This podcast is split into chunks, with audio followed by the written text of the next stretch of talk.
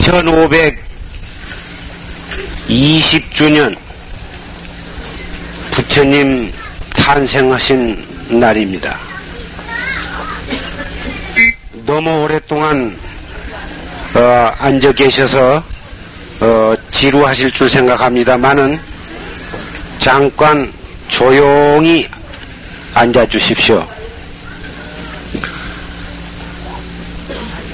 여태까지 조실스님의 법문을 통해서 부처님께서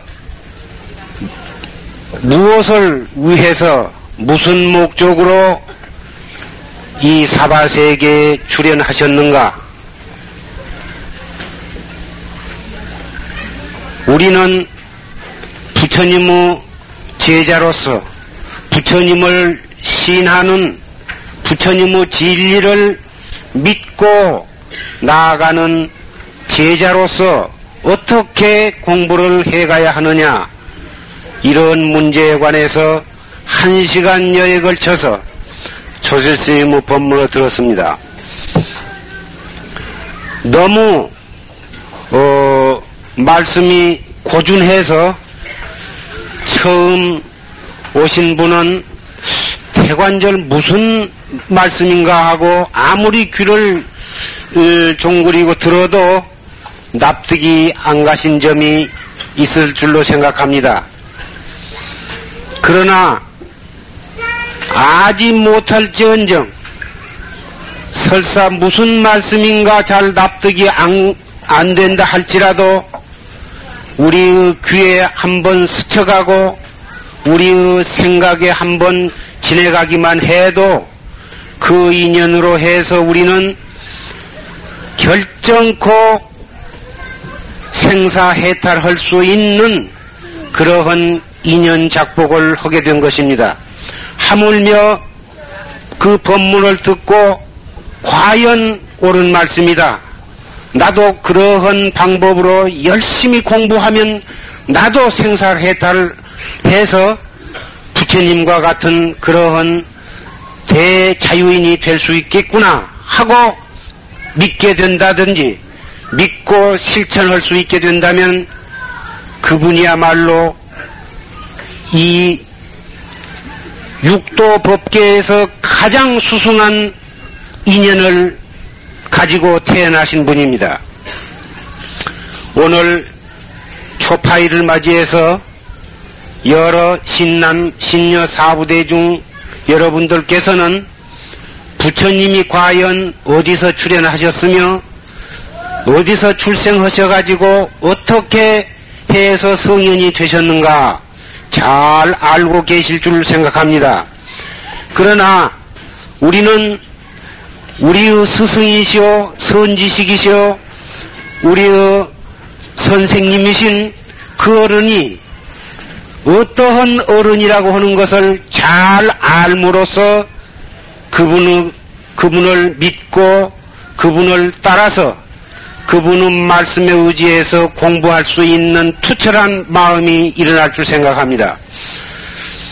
다시 한번 우리 마음에 새기고 또 새기기 위해서 간단히 부처님의 양력에 대해서 말씀을 드리고자 합니다. 부처님은 지금으로부터 약 3000년 전 중인도 가비라 성이라고 하는 왕국에서 태어나셨습니다. 지금 나라로 말하면 네팔 나라입니다. 그 네팔 나라에 가비라 성이라고 하는 나라입니다. 그 왕국의 임금님은 정반왕이시고 그 왕비, 그 부처님의 어머니는 마야부인이십니다.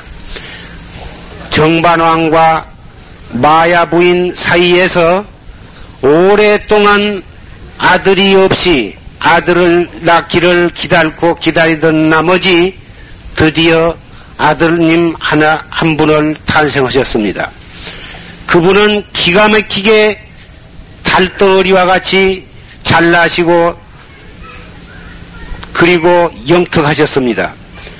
모든 도인들 선인들이 와서 관상을 보시고 이분은 장차 커서 속세에 계셔서 임금 노릇을 하시게 되면은 천하를 무력을 사용하지 아니하고 덕화로서 천하를 통일할 수 있는 전륜 성황이 되실 것이다.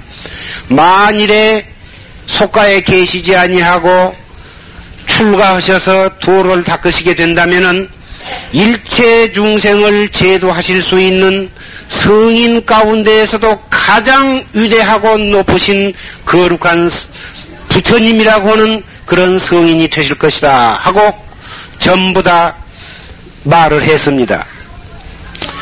그래서 임금님 대회분을 비롯해서 궁궐이나 온 백성들이 태자가 태어나신 것을 그렇게도 반가워하고 경축을 했습니다. 그 부처님이 12살이 되시자 아버님 부왕을 따라서 농사짓는 축제가 있는데 나가서서 농사진 그 밭 가는 것을 보시고 그 밭을 가는데 보습 끝에서 튀어나오는 작은 벌레들이 많이 깨져 죽고 나와서 구물거리는 것을 보고 새 까마까치가 날아와서 그것을 조아먹는 것을 보고 아하, 저 약육강식이라니 과연 서로 목숨 있는 것끼리 서로 강한 놈이 약한 놈을 잡아먹고 이 세상도 강한 나라가 약한 나라를 침범해서 빼앗고 서로 죽이고 서로 죽임을 당하고 참 불쌍하고 비참하구나. 어떻게 해야 이 서로 죽이고 죽임을 당하고 서로 해롭게 하고 미워하고 질투하고 시기하는 이러한 것이 없는 평화로운 세상, 영원히 슬픔과 괴로움이 없는 그러한 인생은 없을까? 그 어린 영특한 나이에 그런 생각을 가지셨습니다. 그래가지고 숲속에 혼자 들어가셔서 오랜 동안 침묵 명상에 잠기셨 그러한 일들이 종종 계셨습니다. 무엇 때문에 부처님께서 그 어린 12살 나이에 그런 생각을 가지실 수가 있었겠는가? 말하기를 부처님은 부처님을 낳으시고서 이래 만에 부처님 어머니신 마야부인이 산후 병환으로 돌아가셨습니다. 돌아가시자마자 부처님께서는 부처님의 이모를 계모로 맞으셔서 그 계모의 이모의 손에 의해서 부처님은 양육을 받았습니다. 그렇기 때문에 나시자마자 이래 만에 어머니를 잃으신 그 분이기 때문에 어려서부터 숙명적으로 인간으로서 슬픔을 가지셨다고 우리는 추측할 수가 있습니다. 범부는 자기 한 사람의 슬픔을 자기 한 사람의 슬픔으로서 고민을 하다 말지만은 성현들은 자기 한 사람의 슬픔을 확대해서 모든 중생들의 슬픔으로 아시고 자기 한 사람의 슬픔을 발판으로 해서 모든 중생의 슬픔을 건지는 데까지 나아가실 수가 있는 것입니다. 그래서 부처님께서는 부왕의 간곡한 명령에 의해서 야수다라라고 하는 부인 이웃나라 공주를 맞이해서 아내를 삼으셨습니다. 그래가지고 나후라라고 하는 예쁜 아드님도 한 분 두셨습니다. 그러나 부왕의 명령에 의해서 마지못해서 결혼을 했지만은 아내와 아들에 대해서 조금도 정을 붙여가지고 당신이 어떻게 해야 생로병사의 인생의 고통을 벗어나서 영원히 자유로운 행복을 누릴 수가 있겠는가? 나 한 사람뿐만 아니라 모든 인류가 다 행복할 수 있는 길은 무엇인가? 이런 근본적인 고민은 해소되지 아니한 채 하루하루를 지내시다가 급기야 동서남북 사문을 구경하시게 되었습니다. 그 문에서 하루는 병든 사람을 구경을 했고 또 그 다음 날은 한 문에 가서 늙은 노인을 보았고 또 한 문에 가서는 죽은 송장을 보았습니다. 마지막 날에 가서는 아주 누대기는 입었지만은 깨끗하고 청수한 어떤 수행인을 보았습니다. 그래서 과연 이 세상의 모든 사람은 나면 늙어서 병들어 죽는다고 하는 사실을 확실히 거기서 느끼셨고 맨 나중에 이 출가해가지고 열심히 도를 닦음으로써 생사해탈할 수 있는 영원히 자유롭고 행복한 도를 증득할 수 있다고 하는 것을 마음속 깊이 결심을 하시게 되었습니다.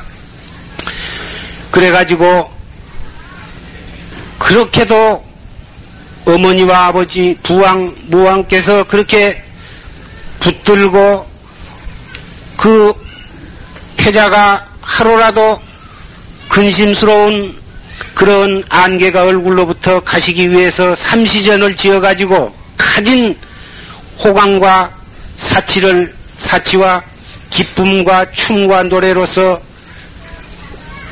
달래고 위안을 했지만은 드디어 아내와 아들 잠들고 있는 틈을 타서 성문을 빠져나와가지고 히말라야 산속으로 들어가시게 되었습니다. 그 연세가 경전에 따라서는 19살이라고 한 데도 있고 29살이라고 되어진 데도 있습니다. 우리는 그 연세에 관해서는 경전에 따라서 차이가 있는 이만큼 무엇이 옳다 그러다 우리 마음대로 경솔히 판단할 수는 없습니다. 다만 그러한 두 가지 설이 있다고 한 것만을 알아두시면 되겠습니다. 출가하셔가지고 19살에 출가하셔가지고 하셨다고 하는 경전에는 12년간을 고행수도 하셨다고 되어 있고 29살에 출가하셨다고 되어 있는 경전에는 6년간을 고행수도 했다고 이렇게 적혀 있습니다. 따라서 도통을 하신 연세는 30살 또는 35으로 되어 있습니다. 도통하시고 난 뒤부터 50년간을 앉을 자리 더울 날 없이 인도 천지를 동서남북으로 다니시면서 제자들을 거느리고 다니시면서 많은 국왕과 대신과 장자와 일반 서민, 천민에 이르기까지 계급을 인정을 하시지 아니하고 평등 자유 속에 모든 중생을 한결같이 당신의 외아들 나후라 존자와 같이 사랑하는 마음으로 중생을 어루만지시고 제도해 주셨습니다. 그러는 가운데 50년 동안 또는 49년 동안 설하신 그 법문을 결집해서 오늘날까지 전해 내려온 것이 팔만대장경입니다. 그 팔만대장경이 지금 경상북도 합천해인사에 한문으로 번역이 되어서 경판에다가 새겨서 지금 잘 보관이 되어 있습니다. 지금은 그것이 번역이 되어 나오고 있습니다만은 어쨌든 그 방대한 팔만대장경 그 법문이 많지만은 우리는 일평생을 걸려서도 그 법문을 다 읽을 수가 없습니다. 그렇기 때문에 우리는 그 법문 속에서 가장 우리에게 적절하고 우리가 금방 납득할 수 있고 그대로 실천할 수 있도록 우리가 이해할 수 있도록 말씀을 해주시는 큰 스님이 우리에게는 절실히 요구되는 것입니다. 우리가 그 경을 설사 일평생 개혁을 씌워서 그 팔만대장경을 다 한 권 차례차례 읽는다 해도 이해하기도 어렵고 설사 글뜻은 안다 하더라도 그것 그 경 새긴 것만 다 한다고 해서 우리의 생사해탈을 할 수 있는 것은 아닙니다. 우리가 생사해탈할 수 있는 가장 빠르고 적절한 길은 우리보다 한 걸음 앞서 깨달으신 선지식의 직접적인 지도가 필요한 것입니다. 그것이 없이 아무리 이 경 저경을 두저거리고 읽고 외우고 한다 해도 우리는 갈팡질팡 많은 시간을 허맬 뿐입니다. 물론 부처님 경전을 많이 읽고 외우고 함으로써 우리의 업장이 소멸이 되고 신심이 나고 나아가서 도 닦을 수 있는 마음 자세가 된다고 하는 것은 인정을 하지만은 우리의 나이는 우리의 목숨은 너무나도 짧고 시시각각으로 우리는 사형무대로 뒤에서 쫓고 앞에서 자부대인 통해 멍사 모르고 하루하루 죽음의 문으로 달려가고 있는 그러한 무상한 처지에 놓여있기 때문에 우리는 당장 오늘부터서라도 이 자리에서 당장 내가 내 마음을 깨달을 수 있는 가장 쉽고 간단한 법을 우리는 알아야 되겠습니다. 그 방법 가르쳐 드리는 곳이 바로 이 용화사 법보선언입니다. 이 용화사 법보선언에다가 조실 스님께서 이 조그만한 이 법보선언, 용화사 선언을 이렇게 창설을 해가지고 여러분에게 날이 먼 날마다 새벽마다 낮에마다 여러분을 위해서 내가 나를 깨달아서 영원히 행복할 수 있는 영원히 해탈할 수 있는 그 간단한 방법을 목이 터지라고 목이 쉬라고 외치시면서 우리에게 가르쳐 주셨습니다. 우리 금방 한 시간 내에 들은 법문이 바로 그 많은 법문 가운데 일부를 들었던 것입니다. 우리 법보선언은 법보단이라 해가지고 우리의 선망부모 원근 친척의 영혼을 모시는 영단이 있습니다. 이 영단은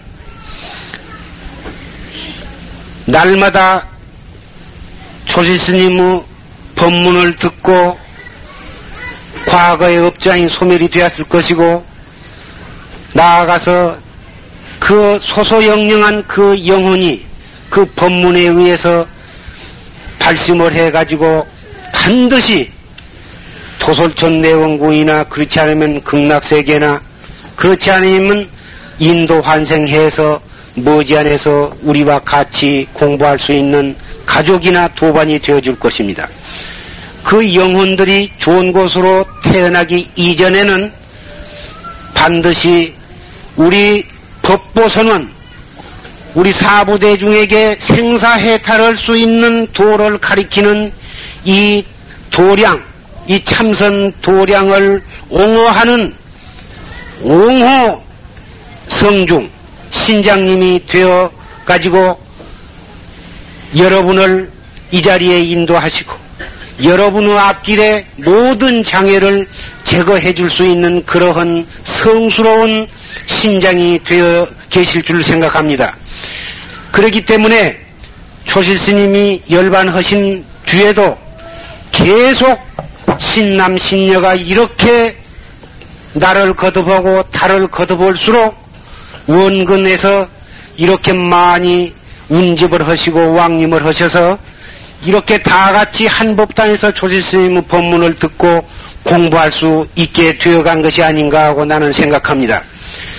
따라서 여러분들도 선망 부모만 여기에 모셔서 좋은 법문 듣고 좋은 곳으로 가도록 하고 마실 것이 아니라 여러분 자신들도 그 영혼들 뒤지지 않게 참으로 그 영혼들을 기쁘게 해드리는 방법은 여러분 자신이 발심을 해서 열심히 공부해서 생사해탈하는 길만이 그 선망 부모를 위안해드리는 길이고 기쁘게 해드리는 길이고 나아가서는 부처님과 조실스님의 법운에 보답하는 유일한 길이라고 생각합니다. 오늘 초파일을 맞이해서 여러분은 빈부 귀천 남녀노소를 막론하고 차갑기 정성스러운 마음으로 이 자리에 운집을 하셨습니다. 여러분은 그 공덕으로 반드시 무량겁내로 지어온 모든 크고 작고 깊고 옅은 많은 죄업이 오늘을 기해서 봄눈 녹듯이 다 소멸이 되리라고 생각합니다. 우리가 이 자리에 모인 것은 과거의 업장을 소멸하고 앞으로 영원 무궁토록 모든 복과 지혜를 누리는 것이 우리의 목적입니다. 이렇게 정성스러운 마음으로 이 자리에 참여하신 그 공덕으로 틀림없이 모든 재앙을 소멸하고 여러분의 소원이 성취되어서 한량없는 복을 누릴 것은 의심치 않지만은 우리는 그 복만을 믿을 수가 없습니다. 그 복이라 하는 것은 언젠가는 다 할 때가 있기 때문입니다. 영원한 행복은 물질적인 복, 세속에서 말하는 명예, 권리, 재산 이러한 오욕락이라고 하는 것은 없어서도 안 되지만은 영원한 것이 못 되고 영원히 믿을 것이 못 되기 때문에 부처님과 조실스님과 역대 도인들이 말씀하시기는 생사해탈할 수 있는 무루복을 닦아야 한다. 무루복이라 하는 것은 영원히 끝장이 나지를 않고 아무리 쓰고 또 써도 바닥이 나지를 않고 다할 날이 없는 복, 그것이 무루복입니다. 무루복이라 하는 것은 참선법에 의해서 내가 내 마음을 닦아가지고 생사해탈은 이것만이 영원히 생사를 면하는 무루복이 되는 것입니다. 우리는 무루복과 유루복을 겸해서 닦아야 남도 좋고 나도 행복할 수 있는 길을 가는 것이 되는 것입니다. 여러분은 무루복만을 치중을 하시고 바쁘다 핑계하고 아들, 딸 시집 보내고 다 키운 것을 핑계대고 가정생활에 핑계대고 사회에 핑계대가지고 무루복 닦는 내가 내 마음을 닦는 이 공부를 사실상 너무나도 등한히 하고 계신 점이 많습니다. 우리는 참으로 급한 것은 뒤로 미루고 급하지 아니한 것은 집착해가지고 그것만에 빠져서 앞길을 헤어날 줄 모르는 그러한 어리석은 하루하루를 지내지 않는가 각자 냉철히 반성을 해볼 필요가 있다고 생각합니다. 오늘을 기해서 부처님이 삼계의 모든 고해에서 헤매고 있는 중생들을 제도하시기 위해서 출현하신 탄생하신 그 부처님의 탄생일을 맞이해서 우리는 그 부처님이 남겨놓으신 생사해탈법에 의지해서 내가 나를 닦는 참선법을 철저히 닦아서 결정코 금생에 생사해탈할 것을 다같이 마음에 다짐하기를 간절히 바라마지 않습니다. 오늘은 이만 말씀을 드리겠습니다. 한 가지 광고해드릴 말씀은 앞으로 일주일 뒤면 4월 음력 4월 15일 결제날이 됩니다. 선방에서는 여름 한철, 겨울 한철 두 차례에 걸쳐서 특별 수행 기간으로 결정되어 있습니다. 음력 4월 15일부터서 음력 7월 15일까지 석 달. 그리고 겨울은 10월 15일부터서 그 이듬해 정월 15일까지 겨울 석 달을 이렇게 두 차례 특별 수행기간으로 정해서 절에 와서 참선하실 수 있는 분은 절에 와서 열심히 공부를 하시고, 절에 나오시기가 어려운 분은 댁에서도 이 공부하는 방법을 알아가지고 열심히 공부하시되, 4월 15일에는 100일기도 입제를 하게 됩니다. 그래가지고 석 달 동안을 열심히 참선을 하면서 100일 기도를 봉해하게 됩니다. 우리 사부대중 여러분은 마음으로는 참선하고 100일 기도에 다같이 동참을 하셔서 공부하고 기도가 합해서 나간다고 하면은 업장 소멸되고 생사해탈할 수 있는 무루복과 유루복을 겸해서 닦아가는 가장 이상적인 수행 방법이 되겠습니다. 앞으로 4월 15일에도 이렇게 한 분도 빠지시지 마시고 결제와 백일기도 입제에 동참하셔서 다같이 조지시운 법문을 듣고 3개월 동안 수행과 기도해 나가는데 각오를 튼튼히 해 주시기를 바랍니다. 그러면 앞으로 계속해서 법요식을 진행하겠습니다.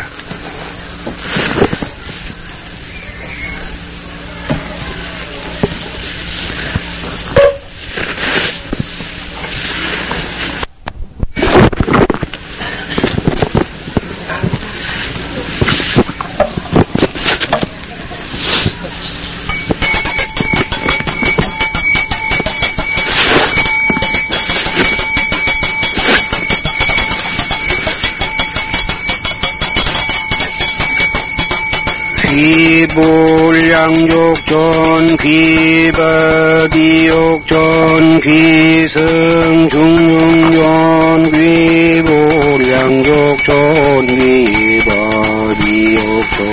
귀법이욕존 귀승중용존 귀불량욕존 귀법이욕존 귀승중용존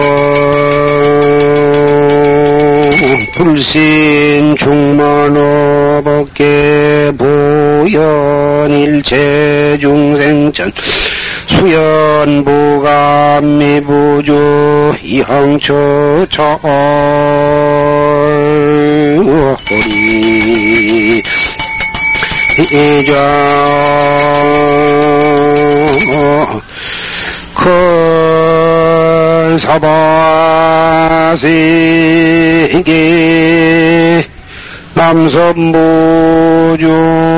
동양 대한민국 경기도 인천시 주안동 기린산하 용화사 법보스는 소울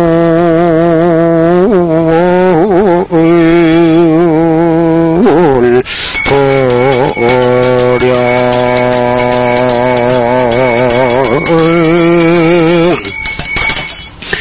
금차 지극정성 병진년 4월 초파일 서가세존 강탄지신 동참 파룬제자 법보제자 각각 등 오귀 광급부모 탄생사장 무세종친 제영숙백 참해질손 은근친척 강열명령가 차도량내외 동상농아 유주무주의 혼지불자 강유